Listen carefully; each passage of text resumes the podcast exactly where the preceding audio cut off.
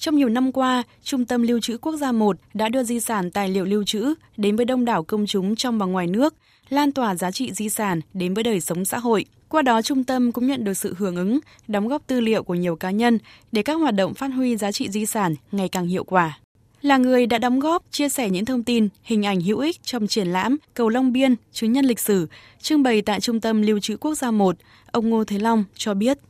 Và ký ức đó là một điều rất đáng quý, tại vì có những cái con người đã được chứng kiến, đã trải qua, thế hệ sau có thể họ không biết được. Mà chỉ khi mà cái người mà đã trải qua đó bộc lộ lên những ký ức của mình thì thế hệ sau mới hiểu biết được. Ta đang đến cái trung tâm ờ, lưu trữ, từ trung tâm lưu trữ này ta đang ở cái chỗ gọi là về cầu Long Biên. Nó hiện lên cho con người ta một ký ức của một thời đã qua, những ký ức đẹp và có những ký ức buồn tất cả nó tạo nên một cái dấu ấn của lịch sử của một thời và cái này tôi cho rằng rất có ích cho những người đương thời nhưng cũng đồng thời cho một thế hệ sau này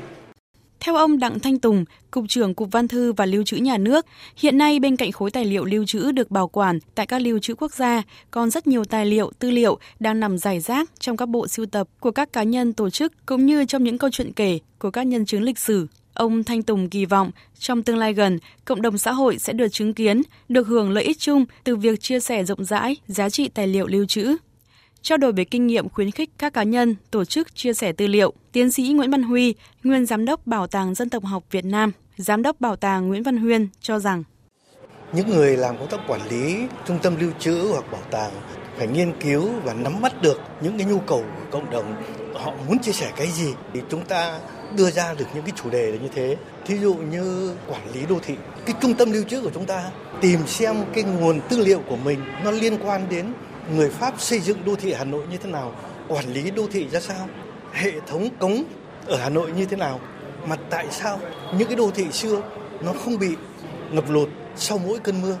Mà những cái đô thị mới của chúng ta đương xây dựng bây giờ nó lại ngập lụt như vậy mà đặt được những cái vấn đề mà xã hội đương quan tâm thì tôi nghĩ rằng là những các cái trưng bày những các cái hoạt động như thế này nó sẽ thu hút được cái sự quan tâm của các ngành các giới và của nhân dân.